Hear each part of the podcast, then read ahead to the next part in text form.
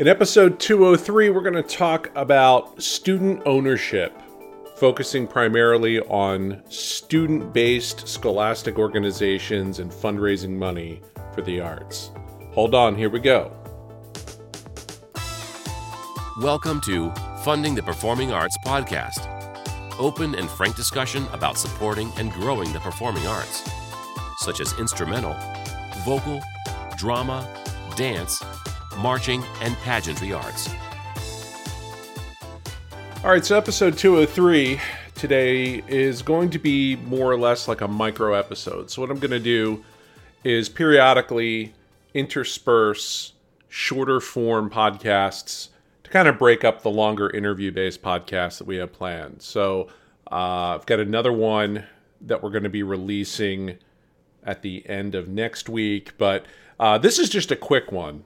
And mainly what I want to do is spend a little bit of time exploring the topic of student ownership. And this may be more of a FansRaise centric message than anything else today, but I do believe that everything that we do within the platform can be replicated outside the platform with a variety of different fundraisers that your performing organization may wish to engage in.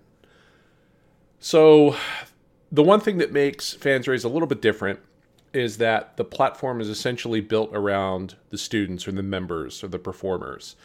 And we encourage organizations as they set out to build a crowdfunding campaign. We encourage them to get their kids directly involved. Roll up the sleeves, hands on, use it as a vehicle to teach responsibility and student ownership. And as a former band director myself, uh, that's a biggie with me and even way back when in the day, I was uh, at the podium or uh, in booster meetings constantly. I didn't really enjoy talking about fundraising. It was one of those things that was sort of a necessary evil, but it was something that really was needed and required to make our programs go. So I think that any fundraiser, whether it's the sale of some sort of good object widget, candy, uh, tulip bulbs, mums, pizza kits, whatever. I do think that there's a certain percentage of people that are just never going to participate. And I can tell you that my own kids in their school band program, there are uh, most of the fundraisers are, are just things that just fall outside of how I wish to engage, how I wish to spend my time. But there are a few that are home runs. And you know, one that's really wildly successful with our Band Booster Association is a mum sale in the fall. And we locked in with a nursery uh, that was willing to wholesale at a really reasonable price uh, those mums to us, and they're phenomenal. And they, you know, get them in the ground or not, and they're big and they last a while, and everyone's really happy with it. So I'm going to buy mums anyway. Most homeowners in my neck of the woods do. Uh, might as well buy it through the band, and that's a great a great outlet, and that's a great opportunity to just grab some easy bucks and some low hanging fruit. Now, I think where we start to diverge a little bit is the stuff that really could be uh, how do I put this? Things that could really be made mandatory but not quite mandatory. And I think something like a crowdfunding campaign, especially with the structure of FansRaise, is one of those things that you could really challenge your kids and say, hey, look, guys, I need everyone to step up. I need everyone to do their part. You can create it almost like out of a team environment and really impress upon your section leaders, your captains, your drum majors, your upperclassmen to really drive the point home and also roll their own sleeves up and take part. And, and typically, uh, you know, the, the rank and file kids will, will tend to get on board with something if they see their classmates doing it. So I really believe that involving kids is really the right way to go. Mainly because in, in crowdfunding, if you just leave things up to social media for sharing purposes, if you just say, hey, we're going to make a nice, pretty campaign donation page and we'll share it a couple times on Facebook and it'll go viral and it'll be great. And it just doesn't work like that. And sharing on Facebook right now is very much a hit or miss proposition. Um, just because, let's say, you have 300 friends or followers, does not mean that when you hit share, 300 people are going to see that thing you shared. It just doesn't work like that anymore. There's all kinds of algorithms behind the scenes that dictate what ends up in your newsfeed on any given day. Uh, now, the Facebook gods have recently changed that algorithm so that they are suppressing brands. So it drastically impacts what our followers on our Facebook page. I think we've got roughly 700 and so or uh, to date. But if I hit share on a post or I share a blog post or something we wrote or some piece of content, even a landing page for a webinar, a lot less people are seeing it this month than saw it maybe four to six weeks ago. And that's just the way Facebook can change. Um, and maybe they change back. I don't know. But um, Facebook is also a very crowded, chaotic, jumbled, fractured place. And I think that let's let's take a crowdfunding campaign for example. If you're just sitting there and you're just hoping somebody helps, if you put a Facebook post out, you're you're basically announcing it to a room full of people that you're friendly with. I'm not even going to say friends with, maybe friendly. Um, I could tell you that I'm not um, as close to my number of Facebook friends as I may once have been, but it's just the way social media works. So I think that relying on Facebook and social media as a whole for your promotion of your campaign, it certainly can help. Maybe it adds an additional layer onto your promotion, but I really do believe email is where it's at. I think email, it's easier to measure. It's also easier to track. It's easier to um, look at open rates and bounces, and you can even, at the most sophisticated levels, test things with different subject lines and what gets more opens and what gets more clicks.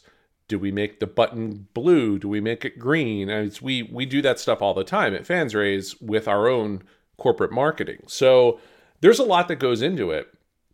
But really, the importance of student driven emails is this I think that you make it personal. And I think that at the end of the day, it's not the organization, the Band Booster Association, or the orchestra parents, or whatever. It's not them asking for help, it's the student. And if you can create messaging that comes across to the audience as if it's coming from the student, this is the organization I spend a lot of my time with. It's very important to me. And then those 20 email contacts that we ask the students for within the FansRaise platform, my informal criteria that I always espouse is one, your contacts that you put on your contact list should know you by first name. And number two, they should know to what extent you're involved in your musical performing program. So if they know those two things, then they're mu- statistically much more likely to donate and want to help you out. So I think that having a pretty page just out there and hanging there in space uh, is better than nothing, and it might get some donations. But unless you really publicize it and get behind it, it's not likely to go very far. And I think that take a 50 person band. Let's say you have 50 members in your marching band. I'm just going to do a little arithmetic here. So you have 50 members, and let's say you get 20 contacts from each member. You've got a thousand emails immediately on your list. Now, you're probably saying, "Oh, I could never get 100% of my kids to give uh, 20 contacts each." All right, so let's let's maybe diminish that by I don't know, 15%. So you have 850 potential emails. And if each of those students does their level best to fill a list with 20 first name, last name emails that the people know them firsthand and understand the role that the marching band, let's say, plays in their life, those 850 contacts are your pull through is going to be much, much greater. You're going to have more donors you're going to have a higher average donation. So you're going to have quality and quantity working for you. So I really believe that a little bit more time invested on the front end in terms of making sure that your members are engaged, they're involved, they're taking ownership. Is I have a lot of band director friends that have gone to their kids and say, "Look, this is your fundraiser. This is for you. Boosters aren't involved with this. I'm laying this at your feet." And if you challenge your group of leaders, your drum majors, your captains, it, it'll go well. It will go well. It, you may not. You might be surprised with what you know your kids can come up with. So keep it positive, keep it fun, keep it light, and see what happens. Now, what can you do in terms of more traditional mainstream fundraising? In terms of student ownership? Well, I think you can also set expectations. I think to a, uh, a lesser extent, you might be able to, I don't know, throw down the gauntlet and see if they pick it up. Um, especially if the kids know it benefits them directly. Hey, this is to, you know, we have to raise $10,000 so that we can take the package of our band trip from X dollars for the all inclusive bowl game package down to X minus 25%. And I can tell you from the educator point of view, going on a band trip with a skeleton crew of kids, because, you know, 30% of my students either weren't inclined to participate or couldn't afford it. Uh, those big destination trips are a lot of fun and great experience and lifelong memories for the kids. But some kids just, you know, and families just won't get behind it because it's cost prohibitive. So the way that you can set up your campaign in terms of the way it is uh, portrayed, packaged, introduced to the kids can really help. So, for more information on this, I'm going to link a couple of blog posts uh, that we've written in the show notes. And my hope is that it gets you thinking a little bit along the lines of okay, how can I involve the kids? Because ultimately, I think, yes, we want kids focused on performance. We want them focused on practice and preparation and improvement and owning that part of it. But the other bit can be just as important. You know, understanding do they have any concept at how much the equipment they play on costs? Do, you, do your snare drummers and your drum line know how what the purchase price is of a of a Yamaha or a Tama or a Pearl snare drum? Probably not, because they're not really running out to go buy one themselves to practice on. They have pads for that. So, you know, how do your kids really understand financially what it takes to get a group on the field? They probably don't.